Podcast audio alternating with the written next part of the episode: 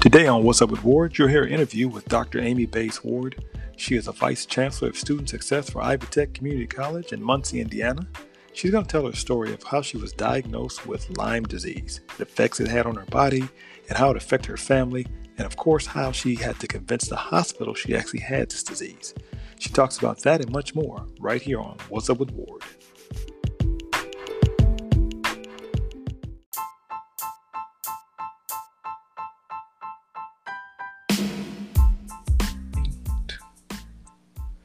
You're listening to another episode of What's Up with Ward. This is a podcast about love, life, and relationships. We strongly believe that everyone has a story to tell, and we just want to know what's yours. As always, the man with the plan to my left is none other than Trey. What's up, my brother? Trey all day. What's going on, Mister Wardy Ward? Hey, another day, another thirteen cent, man. Yes, hey, sir. We got a special guest in the studio today. I think you're really going to like this person. Wonderful. All right. Her name is Doctor Amy Bates Ward. I'm going to make sure I get that right. She's a she's a lifelong resident of Central Indiana. She earned her degrees from Ivy Tech College, Indiana Wesleyan, and Ball State University.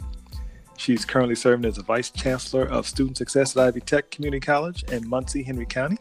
Married to Ted, has three adult children. She was diagnosed with Lyme disease in twenty thirteen after struggling with symptoms for nearly nine years. She's here to share her story with us today. So without further ado, Doctor Ward, thank you for being on our show. How are you doing? I'm great. Thank you for having me. Can you hear me okay? Yes, we can. Okay, yep. Good. So tell us, how do you say the, the, the middle name? It's it, it's Bates. Bates, got it. Okay, just want to make sure. No, okay. You're fine. All right. So let's go ahead and get started because there's so many questions we want to talk to you about, and we don't, this we'll go ahead and get started on this. So tell us, uh, can you tell us a little bit about, about who you are first? Well, uh, sure. I um, I don't know what to tell you exactly. I'm a loving mother, just to be real honest. Um, yeah. I'm just a I'm a mom that um, has worked hard all my life and uh, love love what I do, love my life, and and love sharing with others to make sure that um, if they're struggling, we can figure out how to break barriers for them, which is one of the reasons why I chose my career path that I have. So, um, hoping that something today will resonate with somebody and just maybe help them through their journey as well. Absolutely. Wonderful. Okay. So let's, uh, before we get into it, you have, you have three children. Did I get all that right? Three kids? I do. I have three adult children and one grandbaby. So. Okay. So you got them all out the house. So that's I good. do. Yeah. Yeah. And you're, and you're still the Vice Chancellor over there at uh, Ivy Tech. I am. Yes. Uh-huh. So, so you had a lot of education, a lot of schooling looks like. I have had. Yes. All through uh, all through my medical journey, I've also been educating myself in uh, how to best assist students to get to uh, their educational path and journey that they want to to uh, end up with. So, yeah.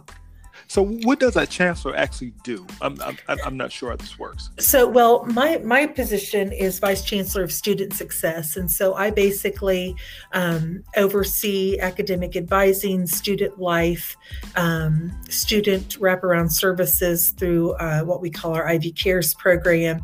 Um, my, my goal is to always uh, meet with the student as soon as they walk in the door and once they get registered, and then we just love on them and, and circle them with any kind of support they need until they graduate and beyond. So um, I'm pretty much uh, part of that, the process that gets them from point A to point Z and beyond.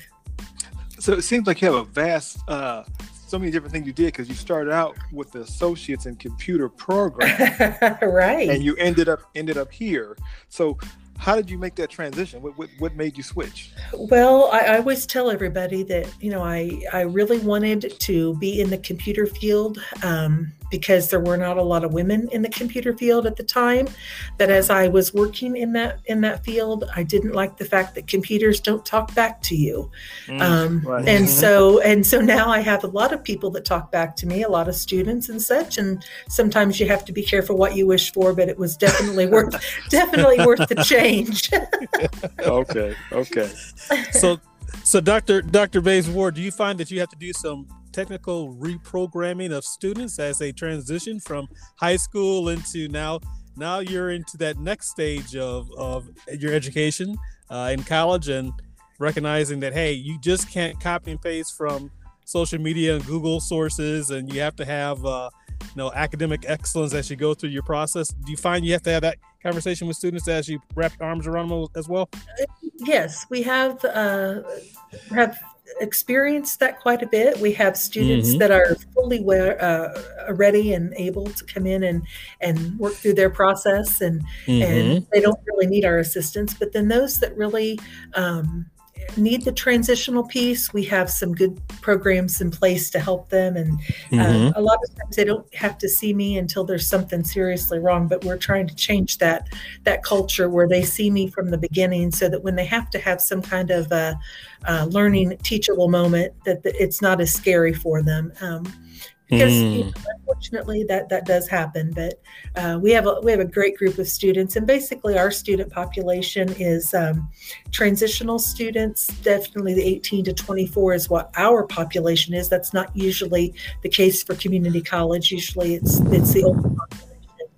Um, but our population is basically the eighteen to twenty-four for Muncie Henry County. And, um, you know, we have a lot of really solid programs for them to transition through, and, and they seem to do very well. They like our, our atmosphere and our culture, so that's good. Do, do you find that a lot of uh, people are actually going back to school now since COVID hit, or, or, or have the numbers actually decreased at all? Our numbers are actually going up. We are, mm. um, but we've not really experienced much of a of a lull in um, our population, which is unusual for, I believe, the national average. Um, but our population is actually doing very well. Okay. Do you find that you're having individuals uh, going more into your certificate programs to be certified as professionals in, in a particular field? Or do you find individuals are, are leaning more towards the degree, or is it kind of like a, an even mix between the two? We have more associate degree students mm-hmm. than we do um, certificate. Now, our technical certificates that are right in the middle of all of that process, mm-hmm. they, they, um, We we have stackable degrees. So when we start a program, uh, a student in a program of an associate's degree, we're looking at them to also um, earn their certificate and their technical certificate. We stack their program so that they can earn that as they go. Nice. Okay. Mm-hmm. All right. Okay. Well, I want to know more about um, the uh, diagnosis that you had. I really I was going to, but I was so fascinated by the Ivy Tech thing. We just kind of got got off of that. No worries. Yeah, we, we, we can circle back to that too. But let's, sure. let's talk about that a little bit uh, about the Lyme disease. Like, how how did you know you had it, and and how did you know to check for that? So, well, I'm gonna I'm gonna kind of tell you my story a little bit, and it's gonna take you back a minute. Um, so, back in two thousand four is when I started having weird symptoms that I couldn't explain. But I'm not a person that seeks medical attention very quickly. Um, I have to really be sick or really, really be on my knees uh, before I reach out. So, from two thousand four to about two thousand eight, I was a single mom at that point of two of the three children, and um, working a full-time job at the at the local university, and then also working a part-time job as a praise band choir director for the church that we attended. Okay. And so I traveled frequently with my um, full-time job. Anyway, long story short is that in two thousand eight, um, the symptoms from two thousand four to two thousand eight just continued to um, increase. I was to the point where I was having trouble walking. My joints were really, really sore and hurting all the time. I was not able to put sentences together. I was having what I would call um, brain blackout, where I would, you know how sometimes you close your eyes and you can see a word pop into your head. I was yeah. having none of that. I couldn't, oh. I couldn't, um, I was forgetting things, um, and being a single mom, that's never a good thing. Yeah. Um, in two thousand eight, as I was actually working through, um, our Christmas cantata with our, our choir, um, I got to the point where I couldn't breathe and oh. wasn't mm. sure what was going on. Um, like I would be talking and then all of a sudden my air would just dissipate. There was absolutely nothing there. And so I um, started seeking some medical um, help. So from two thousand eight until two thousand twelve, um, I saw uh, upwards of twenty-seven different medical professionals mm. who throughout that process all told me in some way, sh- shape or form that there was absolutely nothing wrong with me, and that I was just having these um, these medical conditions because I was so stressed and I was um, meeting, burning my candle at both ends, basically. Mm-hmm. And part of me would believe that um, very seriously because, you know, I knew I was you know, with two, two, two children to raise and trying to make sure we were, ha- you know, having all the food on the table that we needed. Sometimes that was stressful. But um, yeah.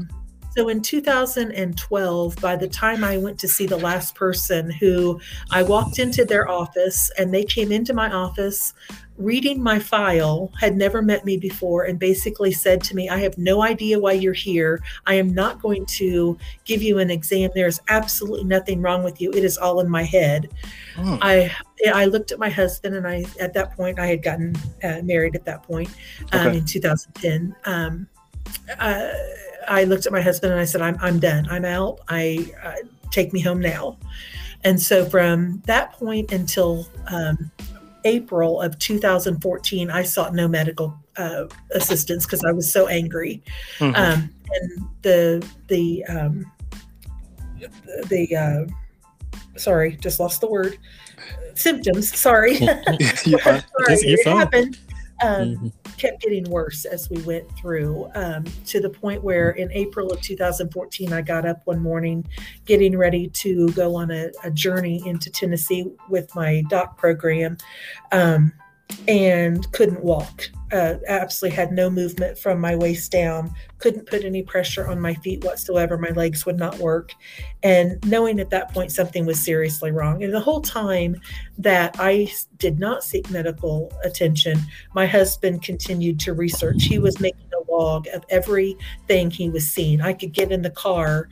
Um, he would pick me up from work and I could get in the car. And before we left my parking lot, I would be sound asleep. Um, and wow. so I wasn't driving much because he was worried that, you know, I wasn't, mm-hmm. uh, wouldn't stay awake, lots of different things. But anyway, through that process, he continued to journal every single symptom he was experiencing for me, basically through me. And when um, I got up on that morning of two thousand fourteen and I couldn't walk, he took me to the doctor and basically told the doctor that, you know, I know that you all think there's nothing wrong with her, but here's the, here's the journal of a year of everything that has been going on. This is not her. And um, you need to give her a Lyme test. The Western blot is what he asked for at that point. And I expect her to have that before we leave here. Um, and that's just the way it's going to be. And so they did give me that test. And the test did come back uh, not only positive, but what they call C D C positive. I was off the charts with all of my um, diagnosis of that of that particular disease, but also in all of the um, other uh, blood work tests that they took. It showed that I had thirteen co-infections on top of it that was oh, actually wow. causing thirteen. thirteen wow. co-infections, and that was actually causing the majority of the symptoms. A Lyme doesn't actually cause the symptoms. It's the co-infections from the Bartonella and the Babesia that actually created um, the problems. And so um, so then the search started for a doctor that would actually treat Lyme as um, a chronic illness, not an acute disease, um, because most most physicians are not taught about uh, about Lyme in medical school, and so it is stated as an acute disease that you can take twenty-eight days worth of doxycycline and be all better. And that was not going to be the case for me because doxycycline, while I did take the twenty-eight days, did nothing for the co-infections that were mm. going on in my body.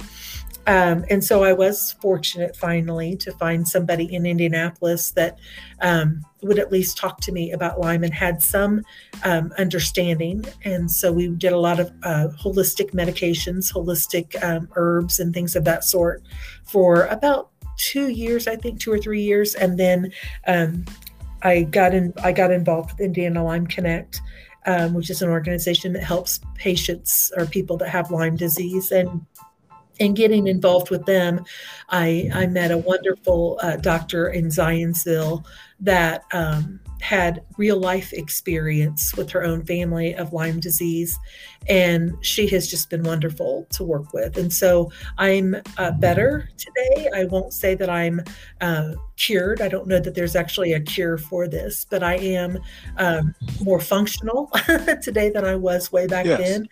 Um, yeah. So that's kind of the long and short of my story. Okay. Now, let wow. me ask you about that doctor, doctor, what do you call it? Doctor Doxycycline? Yeah. Now, that's like an antibiotic, if I'm correct, right? It is. Yep. It's a it's a very, very potent antibiotic. Um, I laughed and always jokingly told everybody I would have felt better dead when I took it, because it was, wow. it, it, yeah, it's pretty, it's pretty potent. It, it knocks you for a loop. But if you catch Lyme, if you catch the, so I had no outward signs that I had been bitten, other than I knew that I had gotten on a plane to come home, and I had a spot on my back when I got home that my husband was able uh, to get the, the tick out at that point. Um, so we knew that I had been bitten at that point, but I had no rash or bullseye or anything like that to indicate that I had a problem. Um, wow. Yeah. So. Go, go, go ahead, Trey. Go ahead. So I was just thinking. So, so Doctor Bates Ward, I'm, I'm, I'm, I'm kind of jotting down these notes on this timeline. So over, basically over ten years, uh, you had to be you're, you're the champion of your own health. And when you got married, then things, all the documentation on your own, because everyone else who's uh, a medical professional up to that point was saying, no, this is all in your head. This is not this. You know, you need to you know think about exactly what's going on, get to the root cause of the issue. And here you are documenting all these symptoms that are happening layer upon layer upon layer.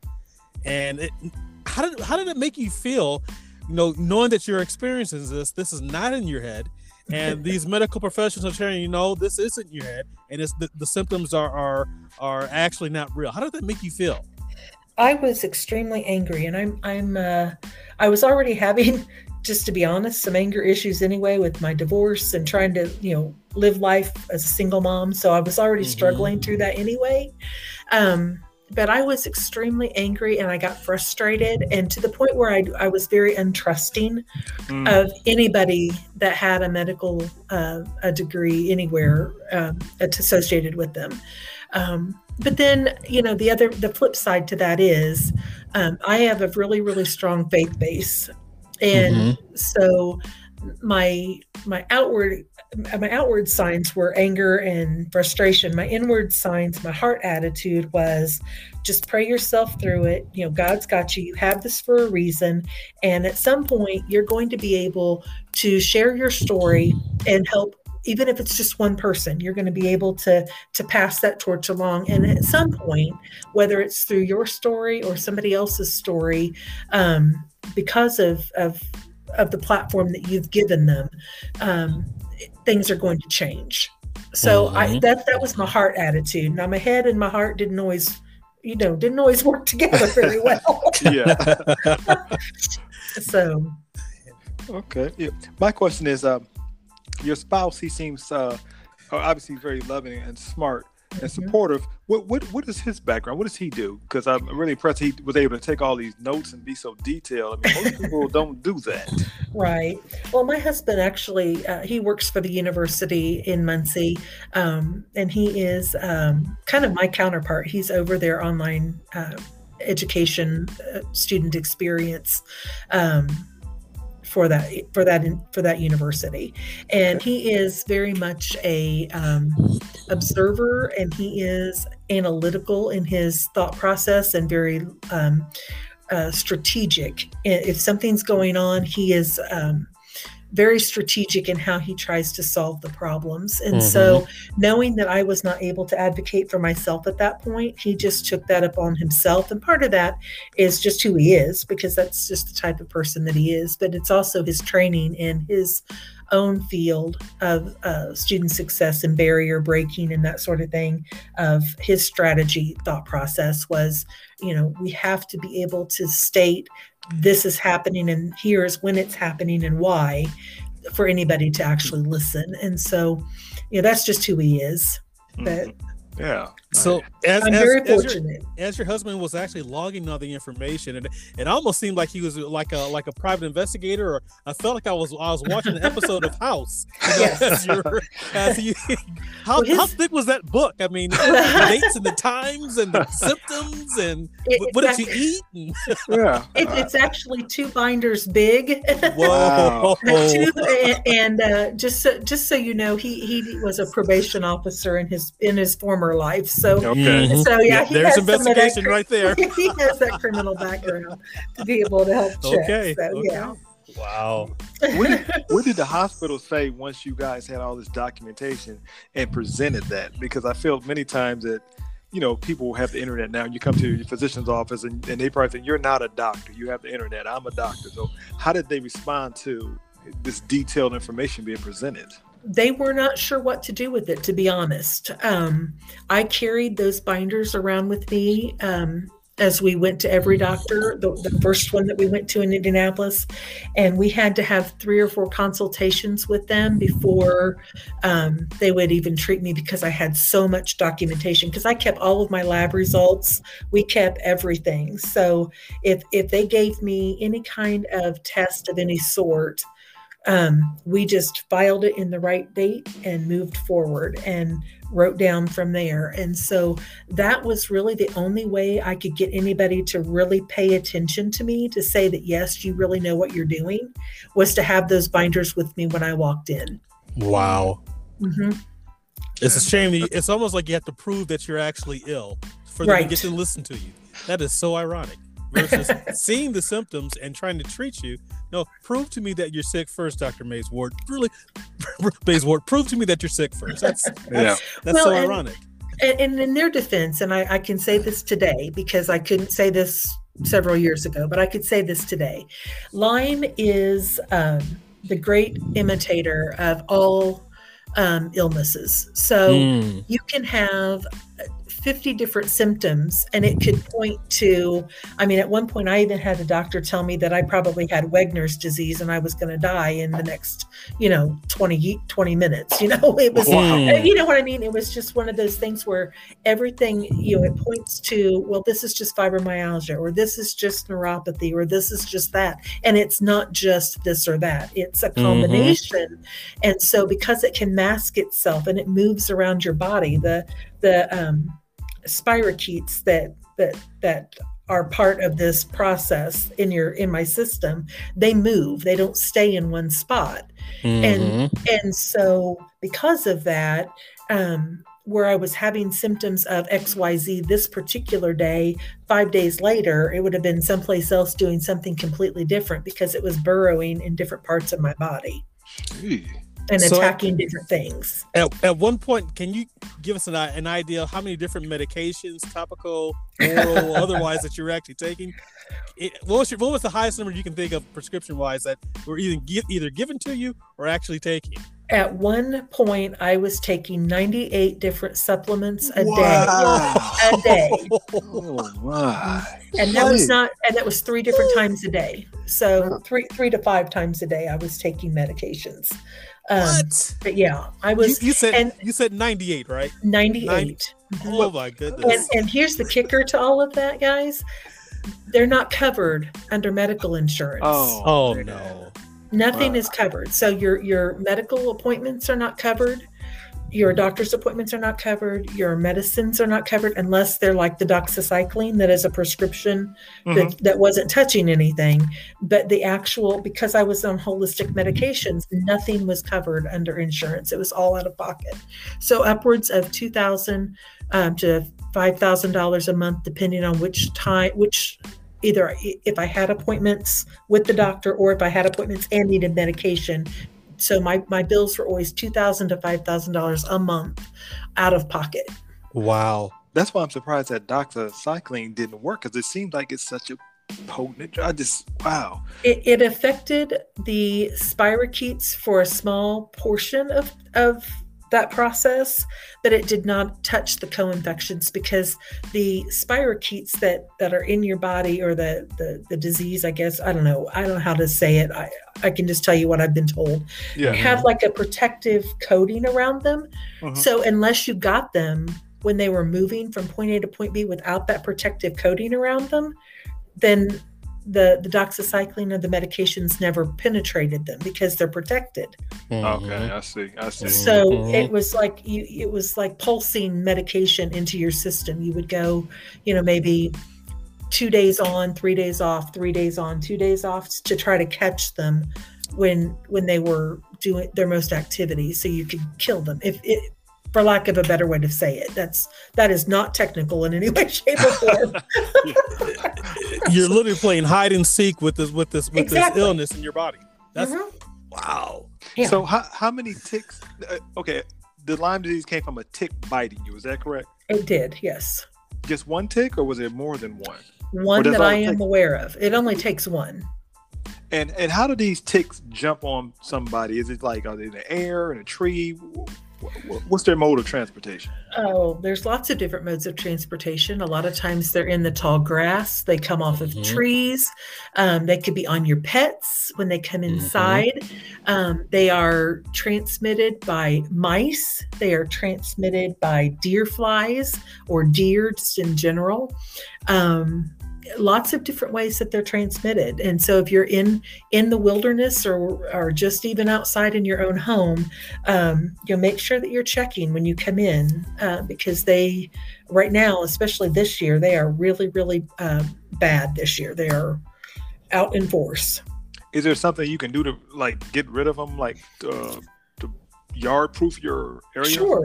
Yeah, there's um there's a lot of different type of preventatives. If you're a hiker or you like to be outside, um, they ask that you um, uh, put prometh- promethanol on your clothing. It's a treatment for your clothing that helps repel them, and it doesn't affect your clothing in any way.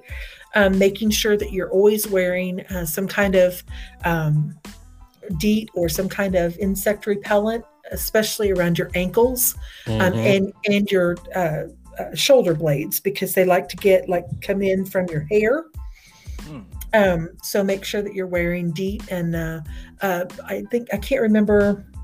There's a I can't remember what it's called now, but there's a specific lotion that you can put on that helps if you're going to be outside quite a bit. It's sweat and waterproof uh, okay. as well, but you can get any of that at the uh, uh, stores of any sort. Box stores, big box stores has them.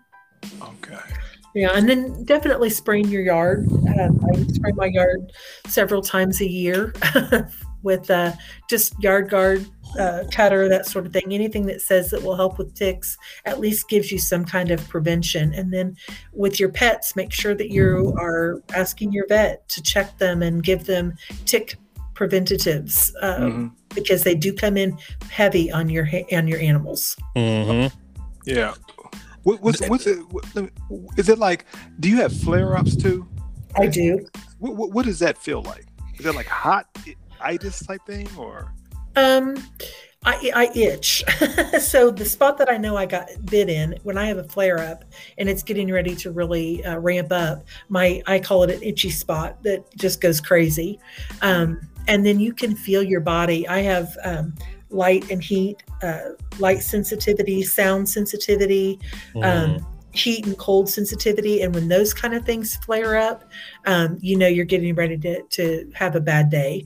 Um, mm. My eyes turn jaundicey. Uh, my color of my eyes turn jaundicey. Mm. And so my husband can tell you two days before I'm getting ready to crash, um, just by watching, you know, my eyes and, and the, Uh, way in which I hold a pencil or, um, you know, even pick up my telephone. He he can tell just by the way my joints are reacting to to what's going on. So mm. it's just different, and and I don't necessarily feel it coming on until I get um, I get kind of snippy when I'm not feeling good. Mm. so so when I hear my when I hear myself start getting kind of snarky, then I'm like, oh, I better tone this back and go take some different medicine. So okay, yeah. Do you find that your your flare-ups have happen at you know specific times of the day more often than others, or different times of the year, or is this like a, a totally random situation that causes the trigger the, the uh, flare up? Mine specifically is random. Um, I've been doing really good for about oh six and a half months, and just out of the blue, about seven weeks ago, uh, started to flare up, and then it would lasted a couple, three days, and then it was done. And then just uh, last week, I started flaring up again, and I have no idea why. So there's not been anything different going on in my life to to make that happen. So, so when that flare up does happen over that two to three day period, is it completely uh, debilitating where you're just like, hey, I got to go lay down. Please don't just just bring me something if I ask for it. How, what do you typically do during that time frame? Yeah, so it, it depends. Yeah, it depends on the flare up. So okay. Um, okay. There, yes, it is debilitating. I I tend to push through it. Um, I don't let it. I won't let anything get me down. I refuse to let it win.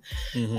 Uh, so I tend to go ahead and go to work. But people at work know, because I'll close my door or um, have my my office will be um, with no light. On that sort of thing, so they know um, that there's something going on. But um, I tend not to um, go to bed or anything like that, because to me that's giving up, and I, re- okay. I refuse to do that.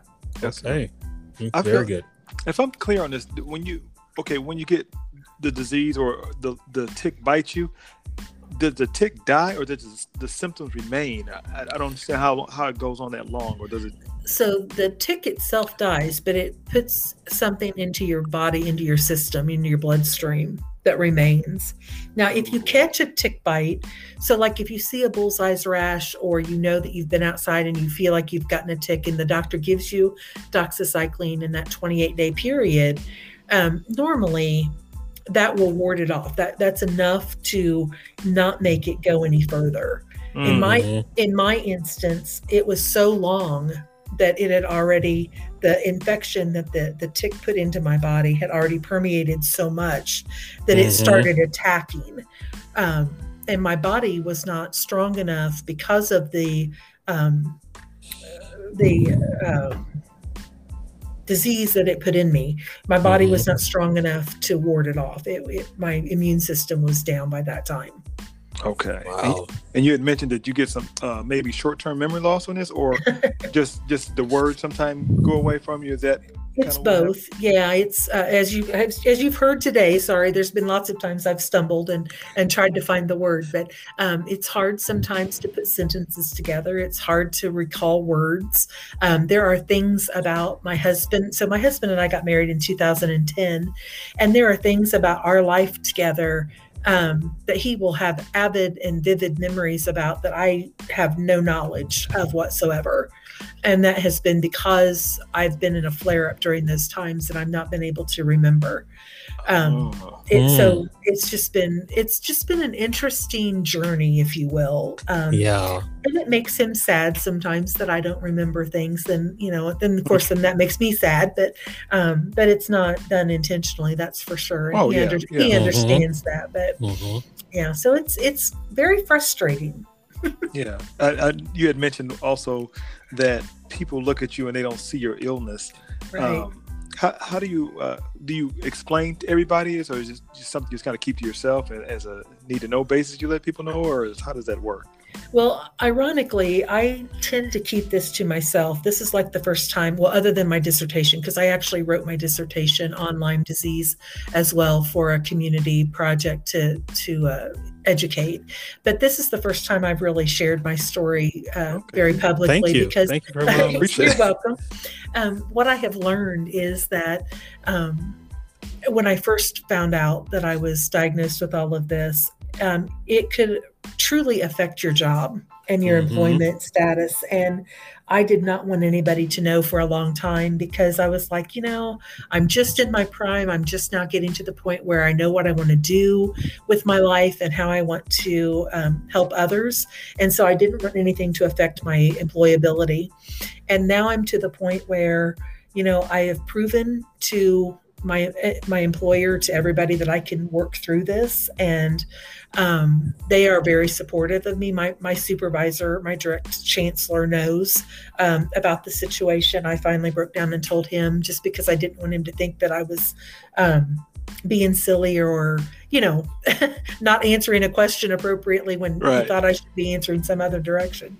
Mm-hmm. Um, because it does affect you at work. But I, I have come to the realization that keeping it to myself is not, um, is not going to help anybody. And it only makes me more frustrated. Um, so it's time to start sharing and start helping others um, in mm-hmm. this respect. So that's, I've kept it quiet for a long time, and it's it's just time to to open up. Understood. You know, Doctor Bates Ward, I actually uh, uh, had a situation where I had a uh, some some brain fog injury type stuff from a medical condition that I had. So I can I can relate to some of the things that you're saying. Um, on the other, on the flip side too, I think about the the the need for, now that you're letting individuals know about it, do you find that you're having to ask for specific reasonable accommodations in your role as a vice chancellor so they understand the situation? Um, I I don't. Um, okay. I like I said, I went to my chancellor and I sat down and I talked with him so that he would know um, kind of what's going on. And he's just very understanding. And if I need something, I just have to tell him. But mm-hmm. for the most part, um, I'm the type of person that I will work through it um, and fight through it before I would ask for assistance, unless it's really bad to the point where, and, and I've always told everybody, if it gets to the point where I'm not effective um, in my job, or I'm not effective in whatever it is I'm doing, I will mm-hmm. be the first one to say, I need to tap out and somebody else and better suited needs to take over. So I'm very conscious and cognizant of that mm-hmm. um, as I'm working through the processes. Okay. You mentioned that you also have, you're working with uh, some Uh, some groups that are very well versed, socially active in dealing with Lyme disease as well. Mm-hmm. Have you had a chance to talk to anyone who's had the the condition longer than you've had it, as well as as part of their long-term strategy for treatments and what they're what you observe from their their prognosis? I have. Um, so Indiana Lyme Connect has a support mm-hmm. group for uh, Lyme patients, and um there are people that have been born with Lyme disease. Um, they say that that can't happen, but it does. Um, and so watching them go from um, being able to walk and talk to um, being in a wheelchair and not being able to be verbal um, has been very heart-wrenching.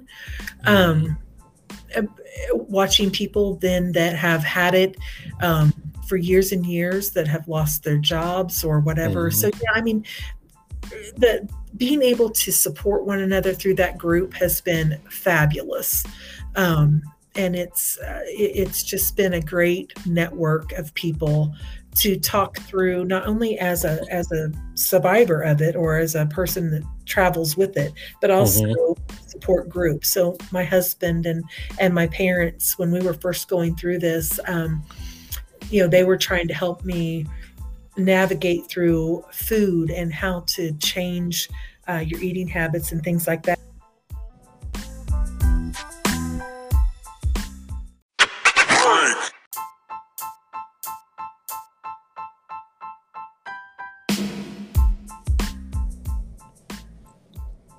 Okay, sorry about that. Uh, we had a little snafu with that, but you were telling us about foods, I believe.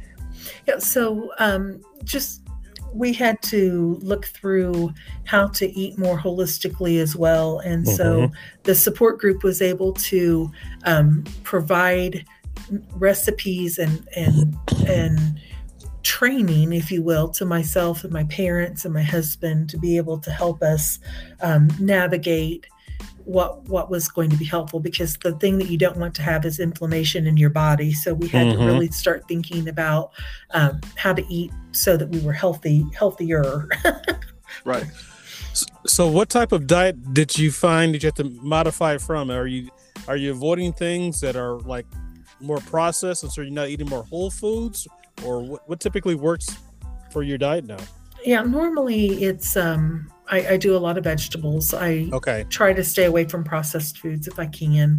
Mm-hmm. Um, trying to eat as much healthy, um, gluten-free, um, sugar-free, um, clean eating basically is is the best way okay. to, to work through that process. Yeah, um, I was actually watching television the other day, and Tom Brady, a, a football player, uh-huh. mm-hmm. you guys may know him. He said eighty percent of his diet is fruits and vegetables. I was I was surprised at that. Mm-hmm. He said that that's had great results for him, because I was I've been thinking about eating healthier and doing things better like that too. So I definitely can appreciate that. Mm-hmm. Yeah. Um, another thing I have. So again, on this it only takes three to thirty days till you realize, most people, till they realize they've probably been bitten, would you say? That's, That's correct. correct. Mm-hmm.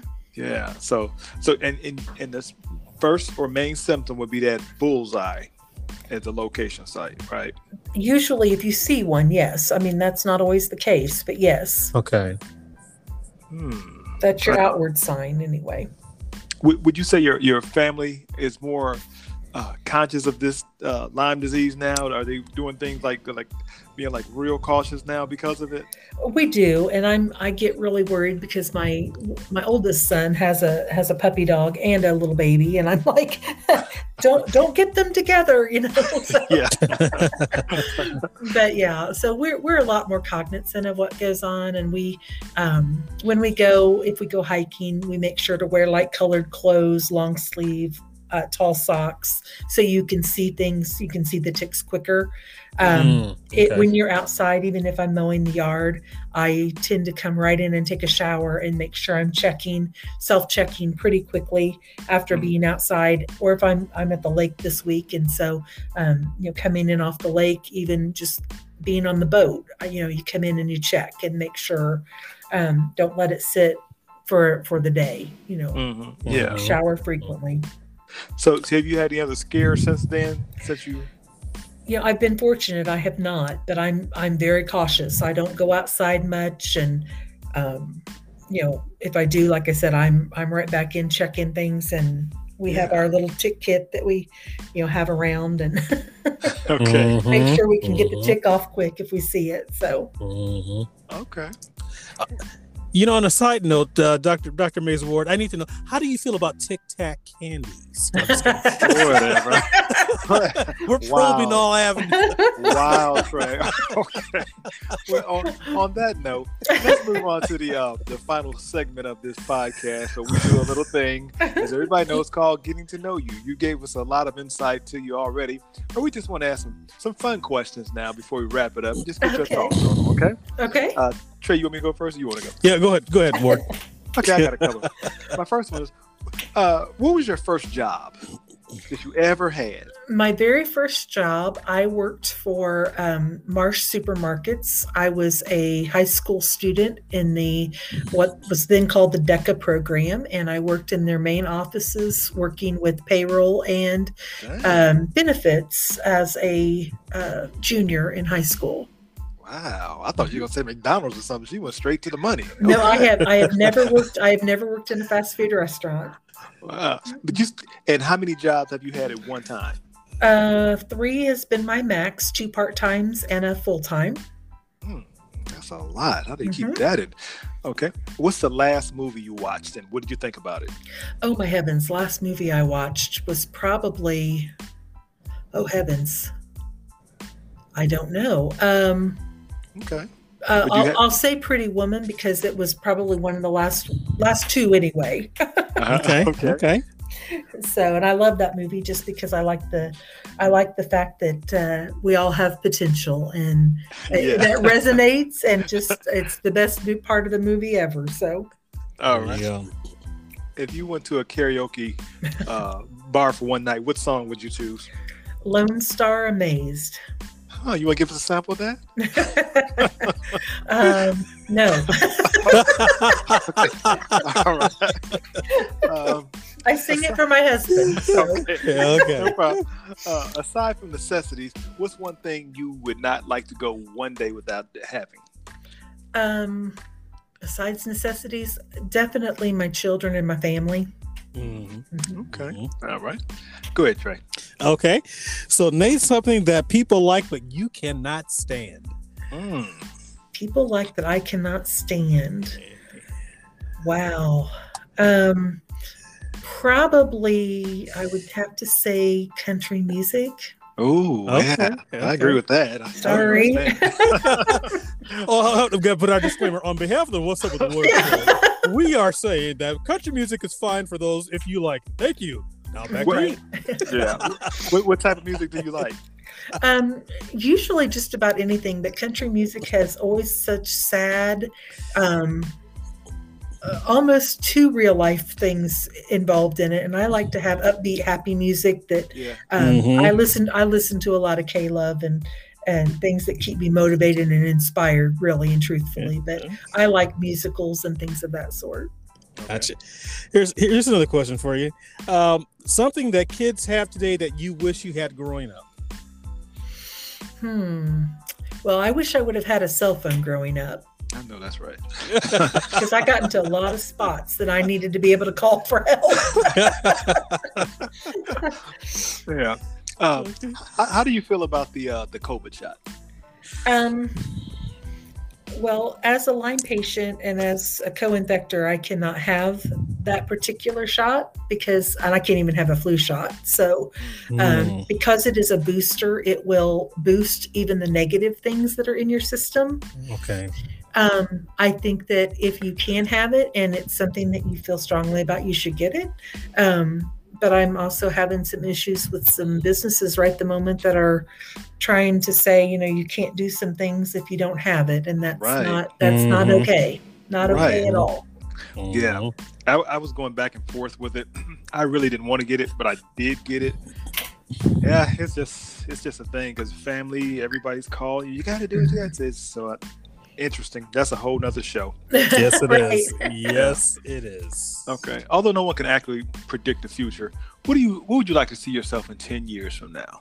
In ten years, I would love to be retired and being able to travel, but mostly write write my book about my journey and mm-hmm. be able to continue to research and write and help people. Okay. You know, with that being said, if you are, when you're retired in ten years, do you see yourself on the beach or in the mountains? Uh, definitely a beach. Okay. okay. So you like you like warm weather for cold weather, I take it? Cold weather really hurts my system. Warm okay. weather is is beautiful. Okay. I agree totally. seventy-five There you go. Okay. Okay. Well, Trey, if you don't have any more questions, I'm going to do the final thoughts. Go right ahead, sir. All right. Well, I'll go ahead and do my final thoughts here. This is my Jerry Springer type moment. Okay. Someone once said that life is not always fair, but in the end, everyone who does not give up is what I consider a hero. My definition of a hero is an ordinary person who finds the strength to pers- persevere and endure in spite of overwhelming obstacles. I wish for a world that views disability, mental or physical, not as a hindrance, but as a unique attribute that can be seen as powerful assets if given the right opportunities. Once again, we thank Doctor Amy Bates Ward for sharing her story with us today. So on behalf of Trey and myself on the What's Up with Ward podcast, we thank everyone for listening. Please hit that notification bell to hear our latest episodes. Until next time, peace. Peace. Thank you both.